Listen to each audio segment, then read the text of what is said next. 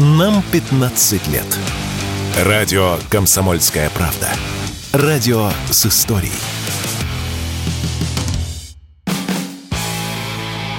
Автоньюз. Совместный проект радио КП. Издательского дома «За рулем». АвтоВАЗ начал серийный выпуск автомобилей «Лада Веста», оснащенных новым силовым агрегатом. Это модернизированный мотор 1.8 EVO и вариатор. Когда такие машины поступят в продажу и, главное, почем? С вами Максим Кадаков, главный редактор журнала «За рулем». Новый мотор 1.8 EVO не такой уж и новый.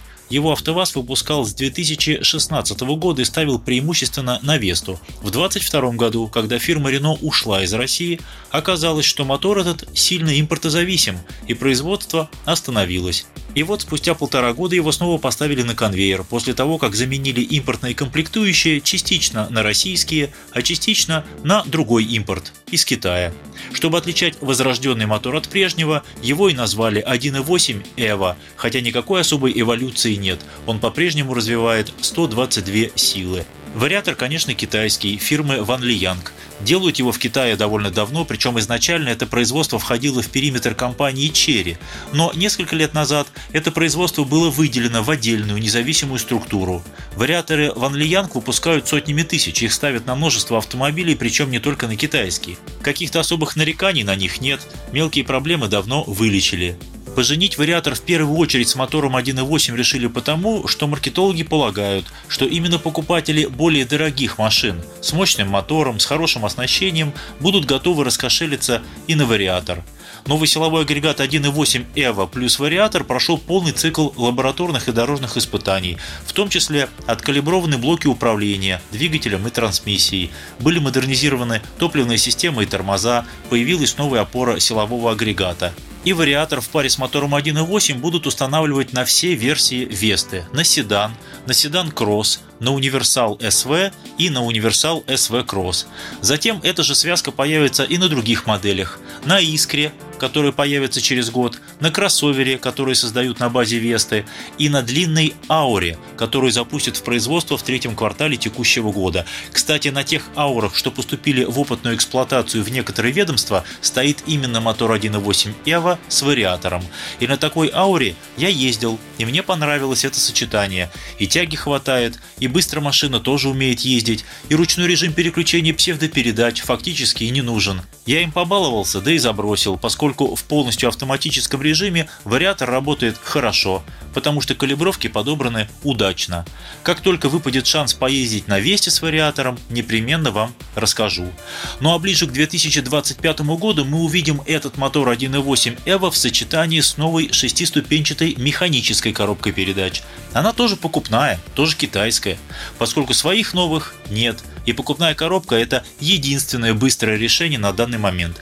Конечно же, вас интересуют цены, а вот цен пока нет поскольку Весту с вариатором начнут продавать не ранее, чем в апреле. Но можно прикинуть. Вот и давайте прикинем. Мотор 1.8 по сравнению с Вестой 1.6 даст, по моим расчетам, прибавку в цене 60-80 тысяч рублей. Вариатор это еще 100-120 тысяч. В сумме получаем разбег от 160 до 200 тысяч рублей.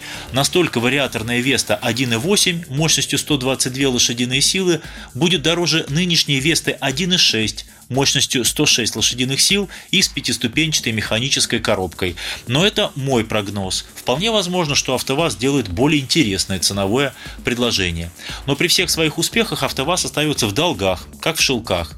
По данным на конец 2023 года, долги АвтоВАЗа составляли около 120 миллиардов рублей. Причем за последний период они выросли. Как объяснил на Медне вице-премьер Денис Мантуров, выросли они в том числе и по причине постановки на конвейер новых моделей. По этим долгам завод платит проценты поскольку деньги-то заемные и набегают огромные суммы. Я не раз спрашивал, если теперь АвтоВАЗ фактически государственные предприятия, то почему государство не простит заводу все долги? Четкого ответа не было поскольку долги перед банками, и кто-то должен банкам вернуть заемные деньги. И вот, видимо, теперь пришло время. Вчера Денис Мантуров заявил о том, что правительство рассматривает варианты господдержки АвтоВАЗа для снижения той самой долговой нагрузки предприятия. В каком виде это будет сделано и в каком объеме пока не очень понятно. Относиться к прямой финансовой поддержке АвтоВАЗа можно по-разному. Кто-то скажет, что хватит уже, хватит бесконечно вливать деньги в этот завод. А другие, наоборот, поддержат такое решение. Главное, чтобы автомобили выпускались ритмично и хорошего качества. Ну а про Весту с вариатором я вам обязательно расскажу. С вами был Максим Кадаков, главный редактор журнала «За рулем». Не унывайте, еще поездим. Автоньюз. Совместный проект радио КП. Издательского дома «За рулем».